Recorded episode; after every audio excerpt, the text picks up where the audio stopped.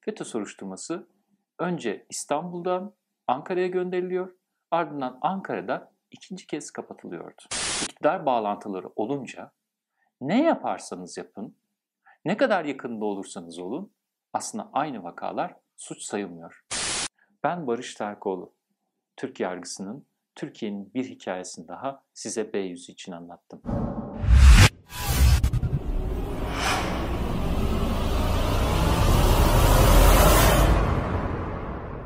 Neydi? Kardeşin bacanağının eltisi miydi? Yok yok. Tam olarak öyle değil. Görümce demiş olduğumuz şey aslında eşimizin kız kardeşine deniyor. Bu kavramları hep karıştırsak da son günlerde görümce kavramı başka bir nedenle gündemde. Hatırlarsınız İçişleri Bakanlığı İstanbul Büyükşehir Belediyesi'ne müfettişler gönderdi. Yüzlerce İBB çalışanı için terör iltisakı gerekçesi öne sürüldü. Bunlardan bir tanesi hükümet medyasında son günlerde yer buluyor. İBB çalışanlardan bir tanesi görümcesinin PKK bağlantısı olması nedeniyle suçlanıyor. Haliyle İBB çalışanının görümcesi PKK bağlantılı olunca İBB de PKK bağlantısıyla İstanbul Büyükşehir Belediye Başkanı Ekrem İmamoğlu da PKK'lı olmakla itham ediliyor. Öyle ya Devlet Bahçeli bile bu nedenle görevden alınmasını istedi. Haliyle görümce milyonlarca insanın oy verdiği bir siyasi partinin belediye başkanının görevden alınması için gerekçe yapılıyor. Peki gelin isterseniz şu görümce meselesine biraz daha yakından bakalım. Birilerinin görümcesi olmak ya da başkalarının kardeşi olmak, damadı olmak Türkiye'de neleri değiştiriyor dersiniz? Size bununla ilgili çok ilginç bir hikaye anlatacağım. Başından söyleyelim. Kimsenin kardeşi, görümcesi, amcası, dayısı olmak kimseye bir itham olarak sunulamaz. Burada anlatmak istediğimiz bir çifte standart esasında. Bir kesimin uzak akrabalarının, bir kesimin aslında yapmış olduğu sıradan olayların suç sayılırken başka bir tarafa dönünce daha açık söyleyelim. iktidar bağlantıları olunca ne yaparsanız yapın, ne kadar yakında olursanız olun aslında aynı vakalar suç sayılmıyor. Göstermek istediğimiz bu çifte standart. Kimseyi itham etmiyoruz. Kimseyi peşin peşin suçlamıyoruz. Öyleyse gelin hikayemize başlayalım. Tam da bu haberin olduğu günlerde ben de adliyedeydim. Adliyenin koridorlarında ilginç bir olay konuşuluyordu. Hatırlayın, Mehmet İhsan Arslan geçtiğimiz aylarda Adalet ve Kalkınma Partisi için bazı eleştiriler yaptı. Mehmet İhsan Arslan kim mi? Bizzat o partinin kurucusu. Adalet ve Kalkınma Partisi'nde kuruculuktan itibaren bulunmuş, Recep Tayyip Erdoğan en yakınında yer almış, bir dönem Mazlum yönettiği için Güneydoğu'da da tanınan eski milletvekili.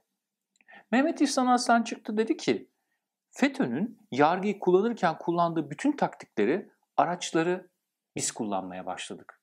Öyle ya hatırlayın Mehmet İhsan Arslan bir zamanlar Zaman Gazetesi'nin imtiyaz sahibiydi. Gazete daha sonra FETÖ'nün eline geçmişti. Yani camiayı fiilen tanıyan isimlerden bir tanesiydi Mehmet İhsan Arslan. Aynı zamanda adı Ergenekon davasında, Balyoz davasında, matkap operasyonlarında tüm bu hikayelerde de zaman zaman Atatürkçü kesimlere karşı yapmış olduğu eylemlerle anılıyordu. Haliyle mesele daha da ilginç bir hale geldi. Partisi Mehmet İhsan Arslan'ı disiplin kuruluna sevk etti. Uyarı cezasıyla konu geçiştirildi. Ama tam da o günlerde Sedat Peker çıkıp AKP ile FETÖ arasında bir tür çözüm süreci yürütüldüğünü, bunun da Mehmet İhsan Arslan'ın oğlu olan ve kamuoyunun Mücahit Arslan olarak tanıdığı ama asıl adı Ali İhsan Arslan olan AKP milletvekili tarafından yapıldığını söyleyince hikaye daha da ilginç hale geldi. Kuşkusuz bu Sedat Peker'in iddiası. Ne Ali İhsan Arslan'ın böyle bir girişim yaptığından bilgimiz var ne de buna dair somut bir delil sahibiyiz. Ama anlatacağımız hikayeye yakından bakarsanız bazı enteresan ayrıntılar içeriyor. Şöyle anlatalım. Mehmet İhsan Arslan dedik. İsimler biraz karışık belki. Oğlu Ali İhsan Arslan dedik. Ailenin bir de kızı var. Yani Ali İhsan Arslan'la kız olan Ayşe Arslan kardeşler. Ayşe Arslan'la Ali İhsan Arslan farklı yerlerde bulunuyorlar. Neden derseniz Ali İhsan Arslan bugün AKP Ankara Milletvekili. Peki Ayşe Arslan nerede? Ayşe Arslan'ı belki o düğününü hatırlarsınız. 2008 yılında Ayşe Arslan Mevlüt Hilmi Çınar'la hayatını birleştirmişti. Nikahın şahidi bugün Cumhurbaşkanı olan Recep Tayyip Erdoğan'dı. 12 hafta Türkiye gündemine gelen gelin ve damattan 3 çocuk istiyorum lafı günlerce konuşulmuştu. Düğün hem magazin medyasının hem siyaset dünyasının hem de sosyolojinin tartışma alanına girmişti. İşte Ayşe Arslan evlilik sonrası Ayşe Arslan Çınar oldu. Mevlüt Hilmi Çınar'la birlikte bir yuva kurdu ve bu yuva şaşırtıcı derecede FETÖ meselesinin tam da ortasına yerleşti.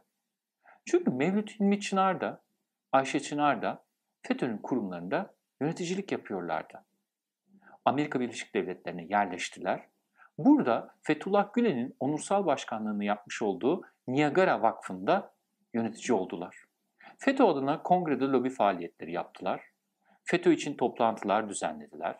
Zaman zaman sosyal medya hesaplarından örgütü destekleyen Fethullah Gülen'e sahip çıkan açıklamalarda bulundular. Elbette AKP FETÖ ortaklığı döneminde bu çok da fazla göze batan bir şey değildi. Gel gelelim yollar ayrılınca hele hele 15 Temmuz 2016 tarihli darbe girişiminden sonra FETÖ yönelik operasyonlar başlayınca bu herkesin konuştuğu bir konu haline geldi.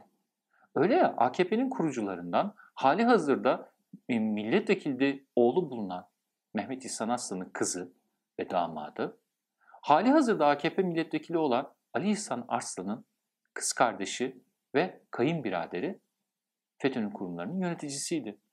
Peki bunlar hakkında bir soruşturma var mıydı? Caner Taşpınar damat kitabı yazdı üstüne. Bu soruşturmanın olup olmadığını insanlar sorguladılar. Acaba damat ve kız kardeş savcılar tarafından takip mi ediliyordu? İşte bugün burada onun hikayesini anlatacağız. Şöyle söyleyelim, İstanbul Cumhuriyet Başsavcılığında bir savcı bu meseleyi kafaya taktı. Ayşe Çınar hakkında bir soruşturma yürütmeye başladı. Soruşturmanın aslında biraz önce söylediğim gibi birçok delili vardı.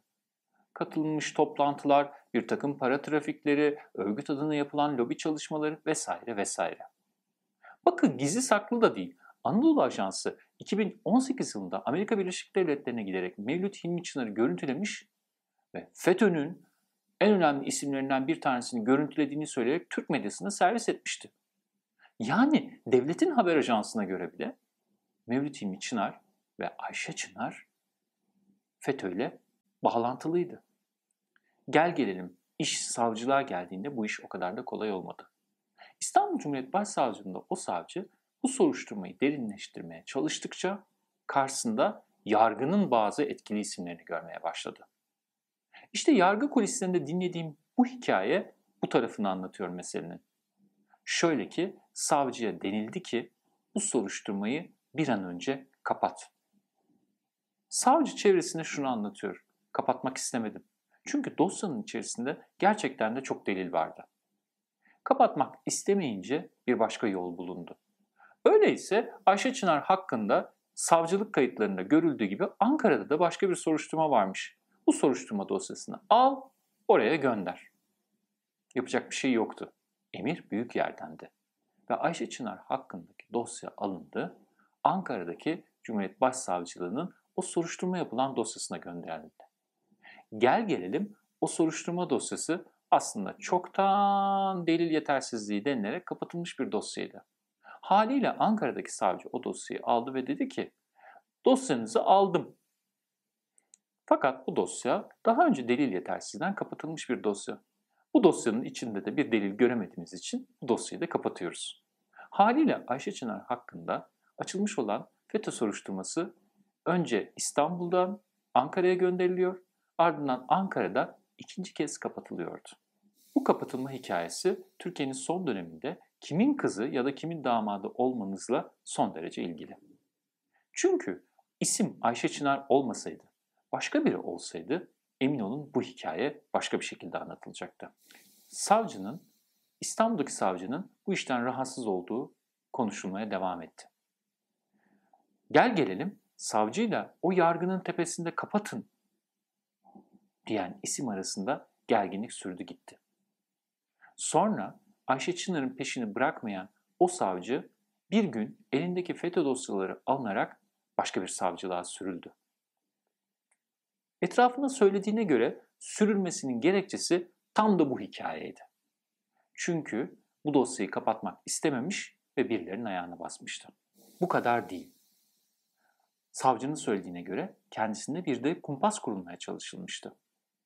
Anlattığına göre daha önce yürütmüş olduğu FETÖ soruşturmalarında şüpheli olan bir şahıssa ahlaksız bir teklif yapılmıştı. Ahlaksız teklif şuydu. Eğer o savcı hakkında senden para istediğine dair açıklamalar yaparsan seni FETÖ soruşturmalarından kurtarır, kurtulur, kurtarırız. O savcıyı da FETÖ borsasından yargılarız.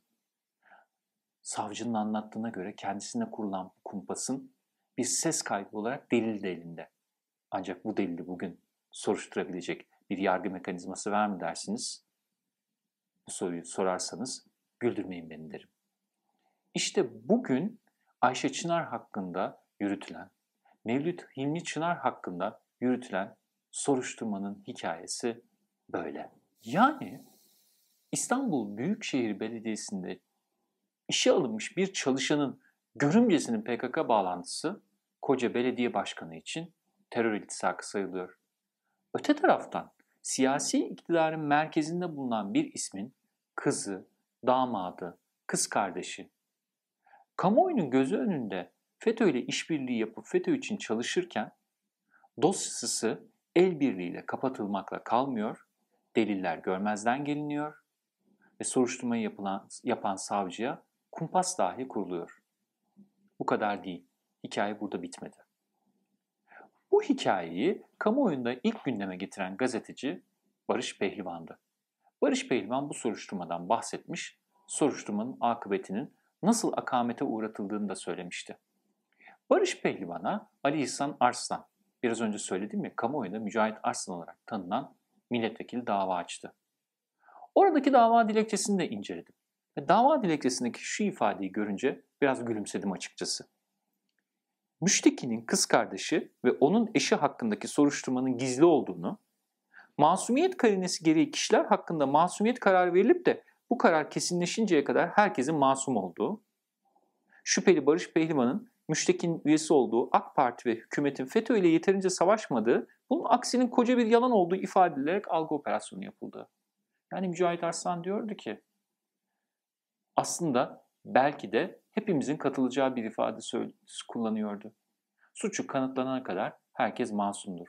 Haliyle kız kardeşim ve eşi FETÖ için çalışıyor olsa da, FETÖ için lobi faaliyetlerinde bulunuyor olsa da, FETÖ'nün derneklerinde yöneticilik yapıyor olsa da hakkında bir hüküm verilmediği sürece masumdur. Elbette ki biz de bu ifadeye katılıyoruz. Biz kimseye peşin peşin suçlu demiyoruz zaten.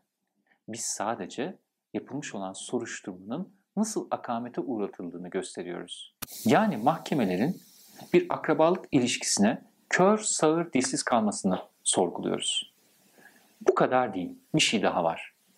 O da şu ki 25 Aralık 2021 günü Türk medyası bir haberle daha güne uyandı.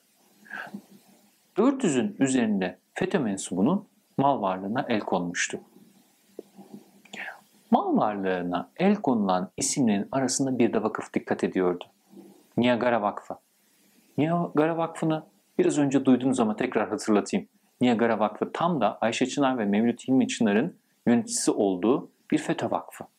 Yani devlet bir yandan Niagara Vakfı'nın FETÖ'nün olduğu gerekçesiyle mallarına el koyarken öte yandan yargı o vakfın yöneticilerine operasyon yapmak istediğinde karşısına koca bir duvar görüyordu. Evet, Türkiye'de ne kadar çok çifte standart var dediğimiz bir hikayenin daha sonuna geldik.